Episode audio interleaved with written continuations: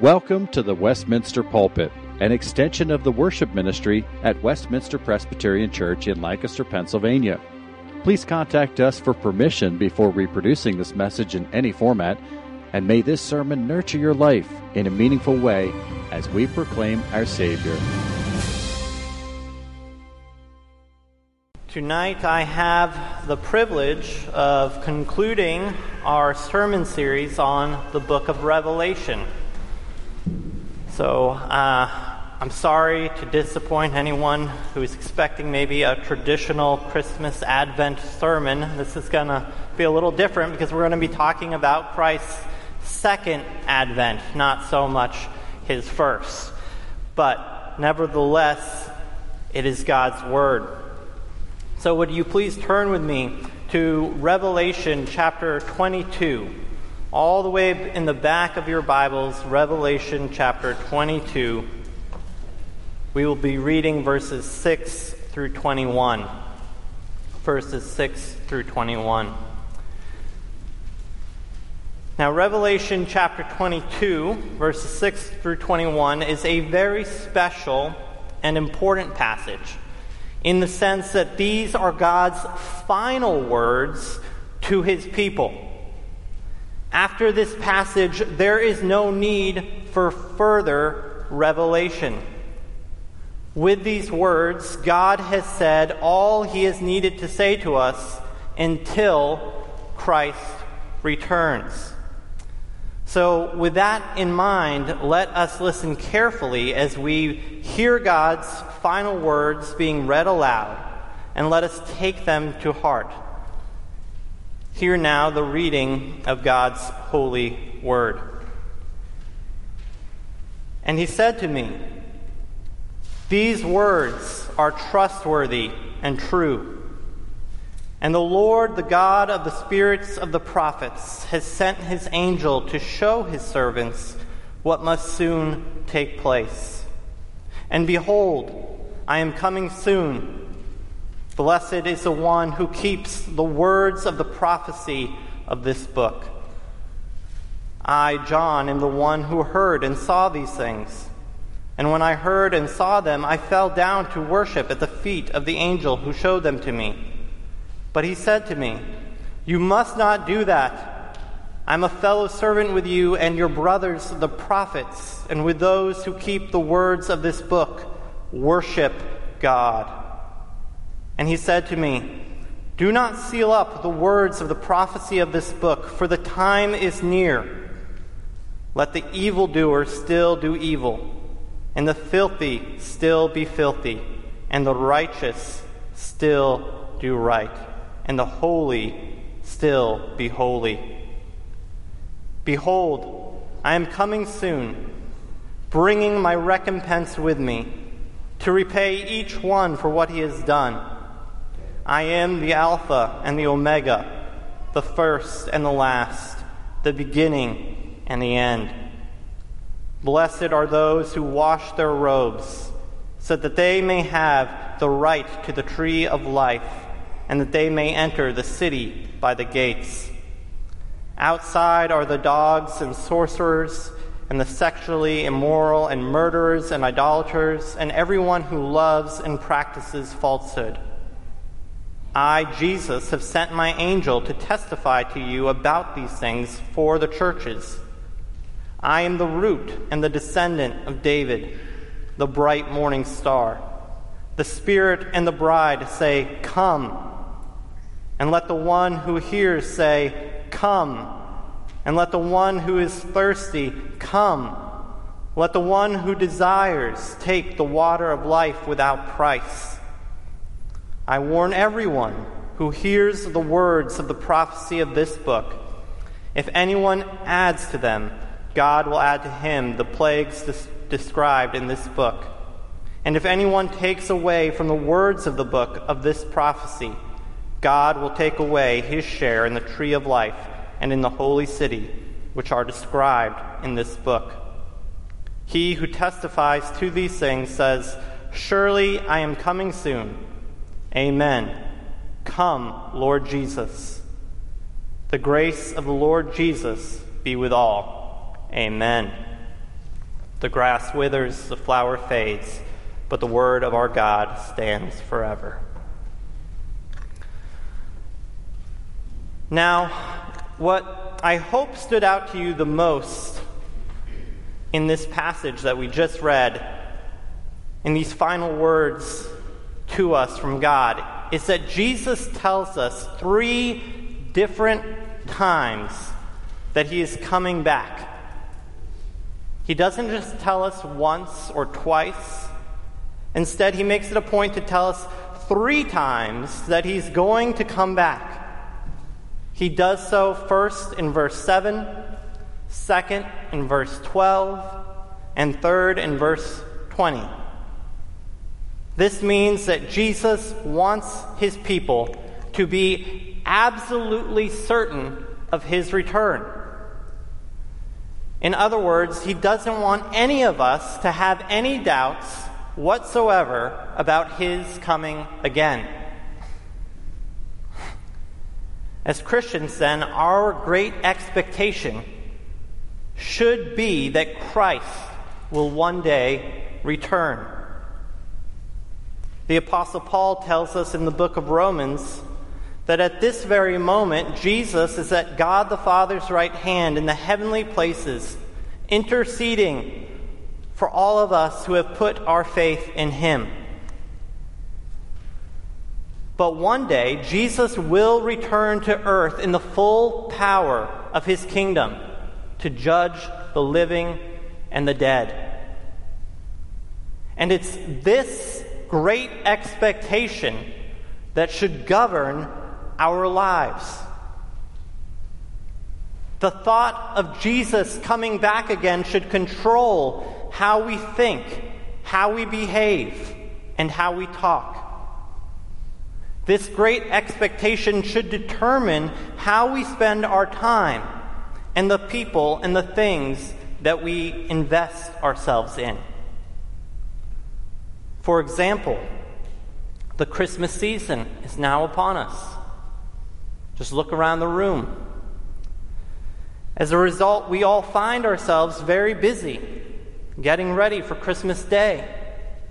We're sending out Christmas cards to family and friends. We're decorating our house with Christmas trees and manger scenes. The smell of Christmas cookies is in the air. We're listening to an absurd amount of Christmas music. We're creating wish lists, and we're going out to stores and getting online to do our holiday shopping. We're wrapping up gifts and going to Christmas concerts. And we're being extra nice to our loved ones and strangers alike. And we're doing all this in the expectation that Christmas morning will soon be upon us. Now, the point that I'm trying to make is that it's quite normal for our expectations to determine how we conduct ourselves. And if that's the case with lesser things like Christmas morning, which is just a man-made holiday, then it should most certainly be the case when it comes to the advent of Christ. In other words, more than anything else that we're looking forward to, the expectation of Christ's second coming should determine everything about us. And yet, if we're being completely honest with ourselves, we might admit that we hardly give it any thought at all. Instead, we're consumed with other things, aren't we? Like our schooling, our jobs, our careers, with politics and elections, with social media. We obsess over other people and how they think of us. And we live in dread of not getting everything we want for ourselves. And while we do all of this, the one thing we're not thinking about is that Christ will come again. Perhaps one reason for this is that we don't read to the end of our Bibles often enough. Because if we did, I think we would be highly motivated to think and live differently. Because it's here in the very last passage of our Bibles that God gives his people 5 reasons for why they should live in a constant expectation of his return. First, God gives us assurance. Second, he gives us a promise. Third, he gives us a calling. Fourth, he gives us a reward. And lastly, he gives us a warning. And together, these 5 messages should be reasons why we live highly motivated lives to trust and obey Christ as we expectantly await his second coming. So now let's briefly examine what each of these 5 messages are more thoroughly from our passage. The first message that God gives us is that we should live in constant expectation of Christ's return.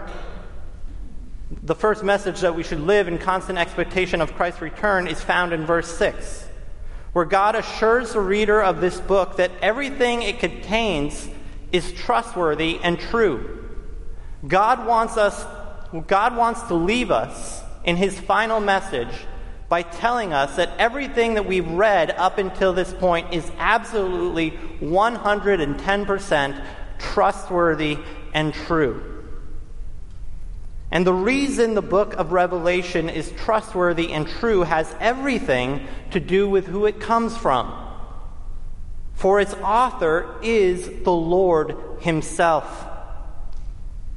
In verse 6, we're told that the same God who inspired the writings of the other prophets in Scripture, like Isaiah and Jeremiah, has also revealed to us the contents of this book.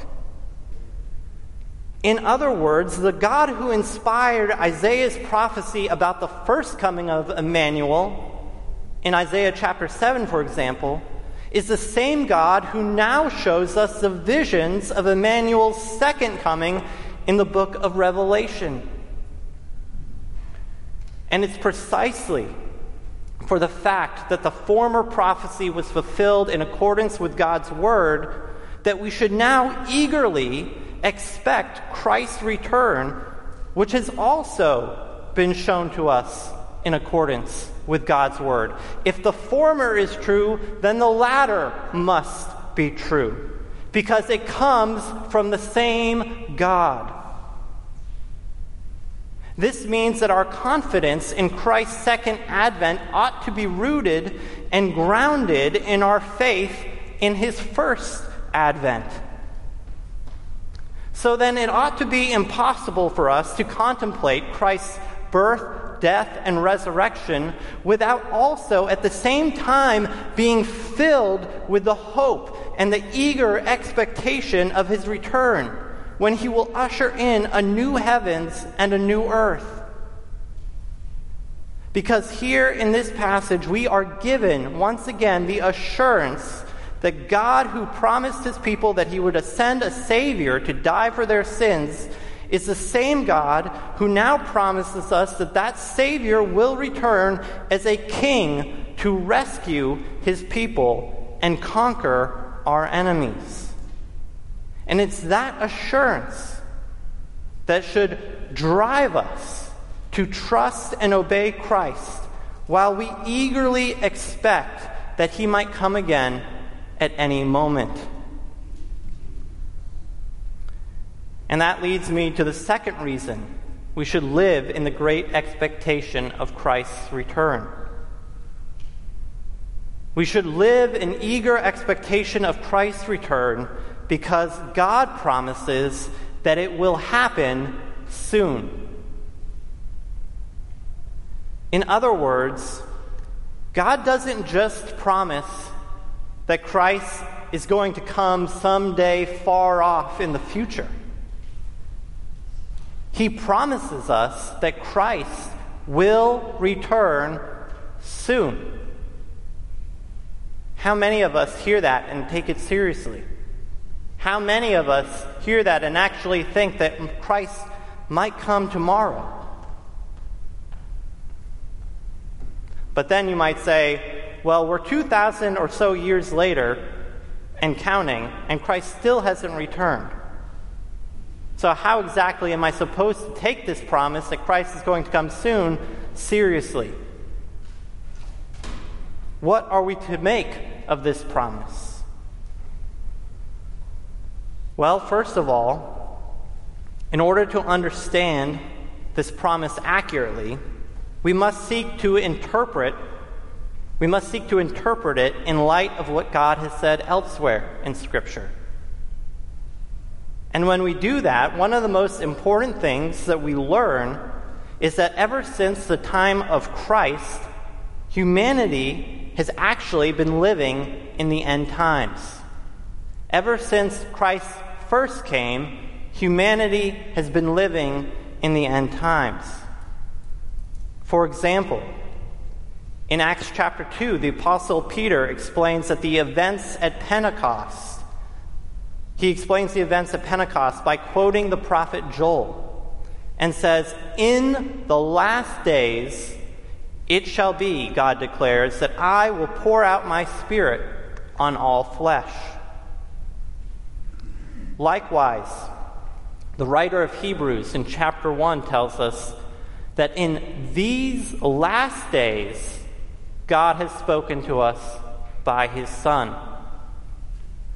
And then again in chapter 9, the author of Hebrews explains that Christ has appeared once for all at the end of the ages to put away sin by the sacrifice of Himself.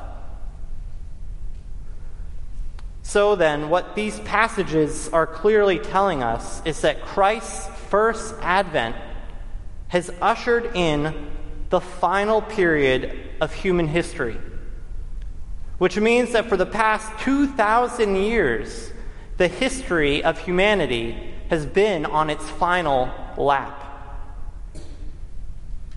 Now, from our very finite and limited perspective, 2,000 years and counting may seem like a long time. But from God's eternal perspective, it is soon. And with each passing day, Christ's return is only getting closer and closer. Now, one of the important lessons that we learn from the book of Revelation is that as we get closer and closer to Christ's return, the situation here on earth is only going to grow increasingly worse. When the day of Christ gets closer, the situation on here is going to get worse.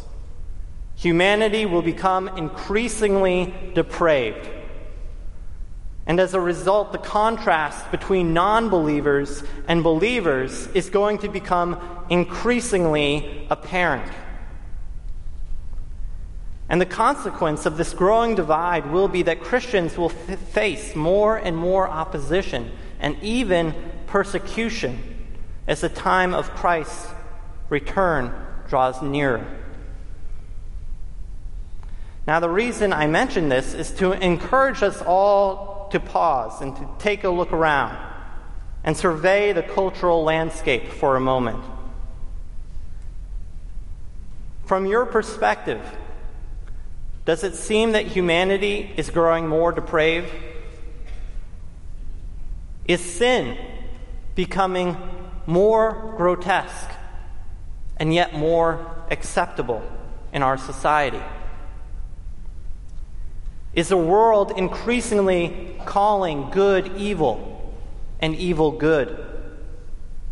Is culture growing increasingly hostile to the church and the Word of God?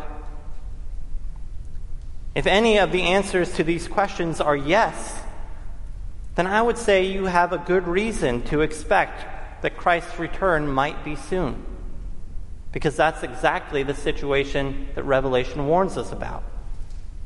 And when you couple that with the fact that 2,000 years have already passed since his first arrival, then I would say you have a very good reason to expect that Christ's return might be soon. So then the question for us becomes, how are we to live in light of this expectation? What are we to do? Should we all become doomsayers? Should we all live in fear and start hoarding things like toilet paper and canned goods and water? Should we shut ourselves in and ignore the needs of the outside world? The answer is, of course not. If you've read the book of Revelation, then you know how the history books end. And if you've put your faith in Christ, then you already know that you're going to reign with him in glory for all eternity. So then why would you cling to this world in fear as if this present life is all there is? That's not how you are called to live. And this leads me to the third reason we should live in that great expectation of Christ's coming. The third reason we should live in expectation of Christ's return is that God calls us to do that. And he calls us to live in this expectation by calling us to practice faithful obedience in accordance with his word.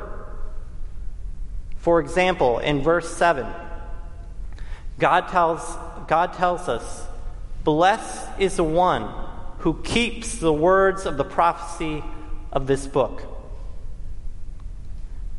Now, that same thing was uttered at the very beginning of Revelation. Way back in chapter 1, verse 3, the Apostle John, God speaks through the Apostle John saying, "Blessed is the one who reads aloud the words of this prophecy, and blessed are those who hear and who keep what is written in it. Blessed are those who hear and keep what is written in it, for the time is near." Now, the fact that God tells us to keep what is written in this book, both at the beginning and at the end, means that God wants to call our attention to something. And what we must understand about what God is saying here when he calls us to keep his word is that he is calling us to take his words to heart and to obediently live them out in the course of our day-to-day lives. It's not just enough for us to hear the words read. We must apply them to our lives and live by them. That's what it means to keep his word. To keep God's word means to live in submissive obedience to it. And we are to do so in the great expectation that Christ might return at any moment. But what exactly does this obedience look like, you might ask? Now, based on our passage alone, the answer to that question might not seem so obvious. But nevertheless, I believe our passage does, in fact, explain what obedience looks like. In verse 14, for example, God says, "Blessed are those who wash their robes." Now, if you have a good memory or a good cross-reference system in your Bible, you might know that this is a reference to chapter 7, verse 14, where the angel explains to the Apostle John that the people of God are those who have washed their robes and made them white in the blood of the Lamb. In other words, the people of God are those who have cleansed themselves of all unrighteousness by putting their trust in the sacrificial death of Jesus Christ for the forgiveness of sins. That's what it means to wash your robes. This means that if you want to keep God's word, if you want to be obedient to God's word, then you must do likewise. God is calling us to keep his word by cleansing ourselves of unrighteousness, by putting our faith in his Son.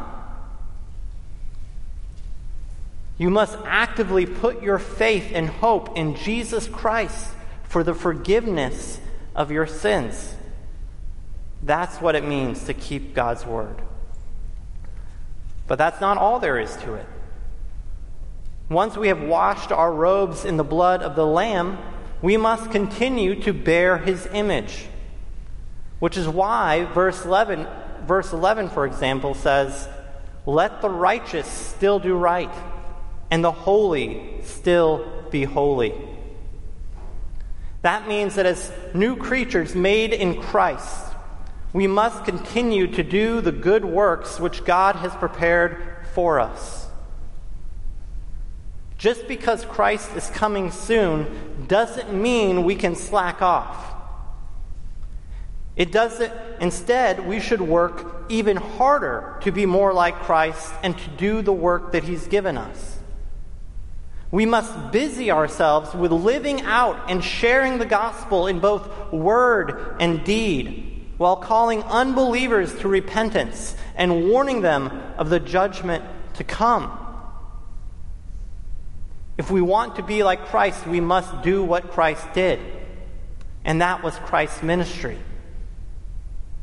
to call sinners to repentance and to share with them the gospel. As Christians living in expectation of Christ's return, this should be our mission. As men and women of God, this is what our lives should be all about.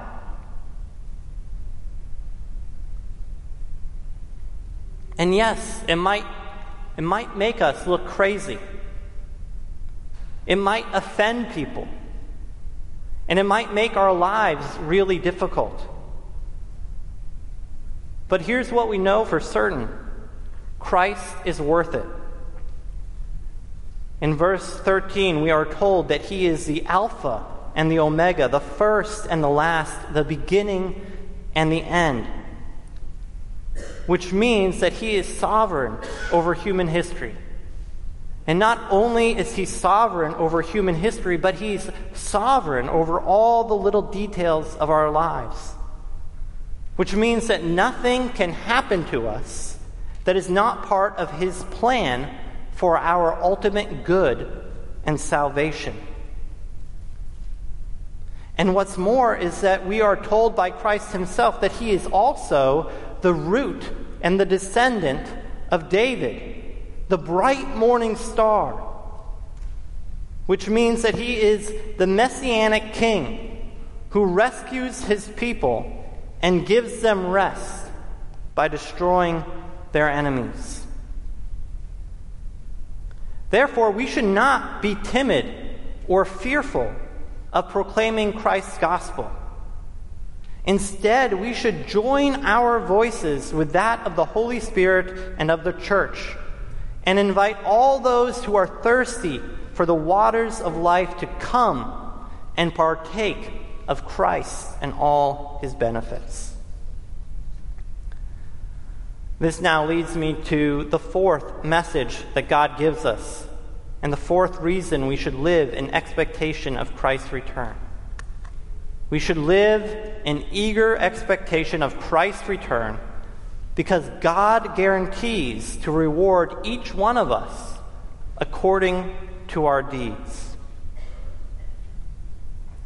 To those who are faithful in keeping God's word, he promises to reward us with free entrance into his holy city and the right to partake in the tree of life. What that means is that the faithful will be rewarded with salvation from sin and death, and they will be given the right to dwell in God's holy presence for all eternity. The unfaithful, however, will not be so fortunate. Those who do not keep God's word, who refuse to wash their robes in the blood of the Lamb, who refuse to respond to God's invitation to come to the water of life, will be rewarded with judgment and condemnation.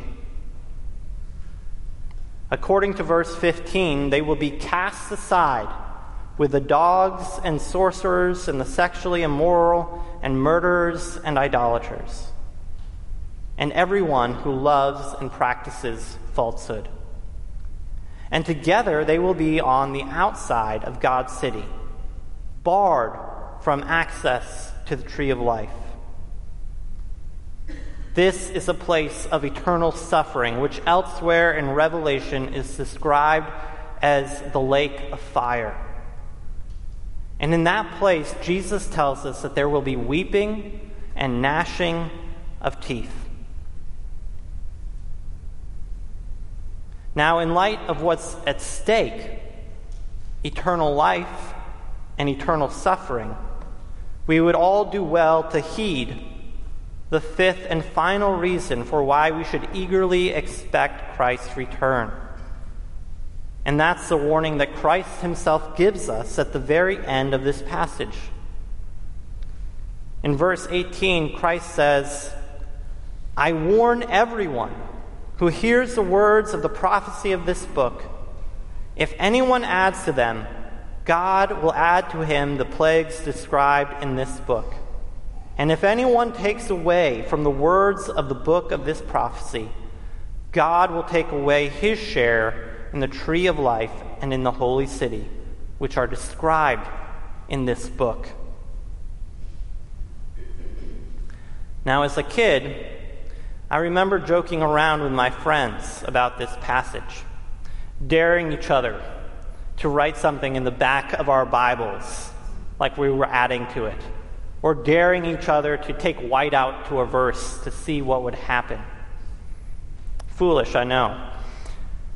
But now, hopefully, you're all a little smarter than my 10-year-old self, and you already realize that that's not what Jesus has in mind here. When Jesus gives us this warning, he's not threatening scribes with eternal punishment if they should not copy down the book of Revelation perfectly, right? No scribe in the history of humanity who's copied this book hasn't suffered the 10 plagues just because they got a word wrong. That's not what's happened, and that's not what Jesus is talking about.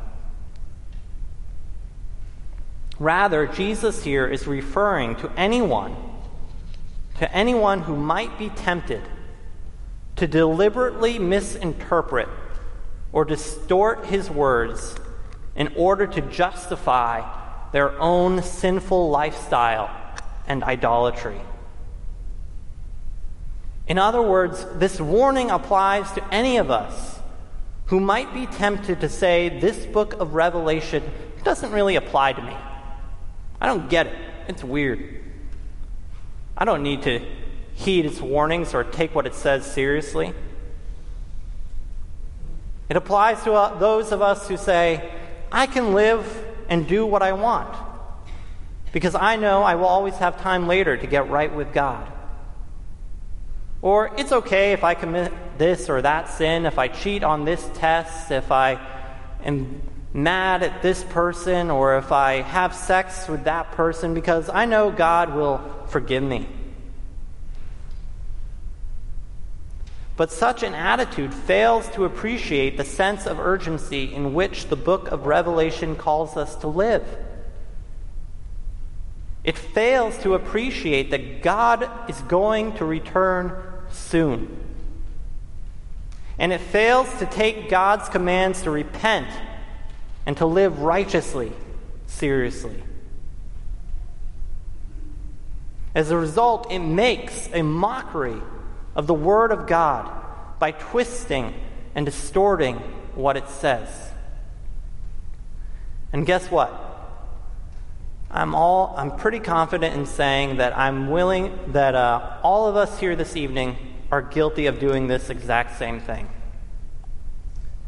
Who here amongst us has not ignored or misinterpreted God's word in order to justify sinful behavior at some point in their lives. That's all of us. At least if you're being honest with yourself, it's all of us. After all, there's a reason why this message is written to the seven churches, to God's people. This warning is not addressed to unbelievers, it's addressed to the people of God. Which means that this warning applies to us, which means that we're guilty of this warning, of doing the things that Christ warns us about. Which means that none of us on our own are worthy of dwelling with God for all eternity or partaking in the tree of life. But fortunately for us, no sin is too great for God's forgiveness. And fortunately for us, Christ has not yet returned, which means that the time to repent is now, because Christ is coming soon. And we should expect that Christ will come soon. And in light of that expectation, we should live with a renewed sense of urgency to trust and obey Christ, to trust in his sacrificial death for the forgiveness of sins, and in that forgiveness of sins, be motivated to live obediently for him and for his glory. That's what we are called to do. And that is how God wants to leave us in his written word. That's what he leaves us with. He leaves us with an assurance that this book is his word. He leaves us with a promise that he is going to come again, soon. He leaves us with a calling to trust in his Son for the forgiveness of your sins, and to pick up your cross and follow him in obedience. And he leaves us with a promise of reward, that those who are faithful in keeping his word will inherit eternal life. And those who are unfaithful in keeping his word will have the reward of eternal condemnation. And then he leaves us and imparts us with a warning to take this book seriously, to not misinterpret it, to not distort it, not to wiggle around the passages that we don't like, but we are called to confront ourselves with the Word of God and to bow to it, and to submit to it, and to keep it. That is our calling. And we are to do all of that in expectation that Christ will return soon. And I pray for myself, and I pray for all of you, that this expectation would be the thing that changes how we live, that makes us more passionate for the gospel, that makes us more passionate for the unbelieving sinner, that it makes us more passionate about being faithful husbands and wives, that it makes us more passionate about being obedient and faithful children. Christ is going to return, and we must be found faithful. Let us pray. Almighty God and Heavenly Father,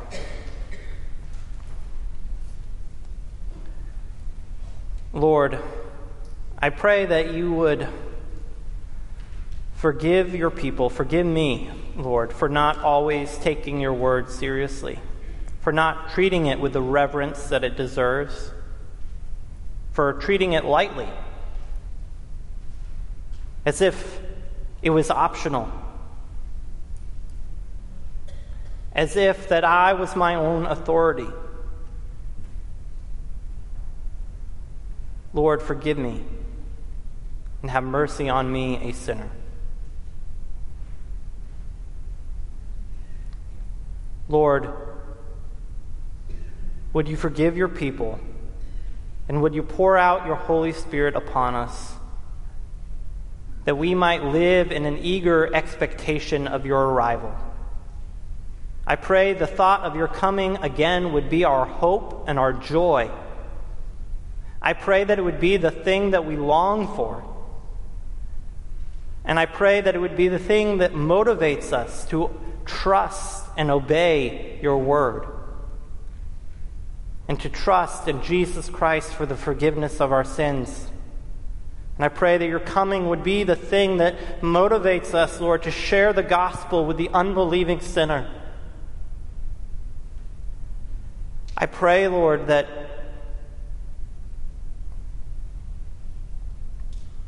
your Holy Spirit would bring us into submission to your word. I pray, Lord, that your Holy Spirit would help us to keep your word and to live by it, and not just to treat it as if it's something that we hear or listen to on Sunday mornings. But I pray that it would be the thing that controls our life, that it controls every aspect of our being, and that it's the thing that provides our life with meaning and purpose. Lord, as we strive to faithfully keep your word, as we strive to be found faithful, Lord, we pray that you would come quickly. We pray that you would come soon in keeping with your promise, and that you would rescue your people, and that you would dwell with us once again. We ask these things in Christ's name. Amen. The Westminster Pulpit is courtesy of Westminster Presbyterian Church in Lancaster, Pennsylvania. You are welcome to worship with us on Sunday mornings at 8 or 11 a.m. To learn more or have questions about the gift of salvation through Christ Jesus our Savior, contact us at westpca.com. Thank you, and may Christ be glorified through this ministry, the Westminster Pulpit.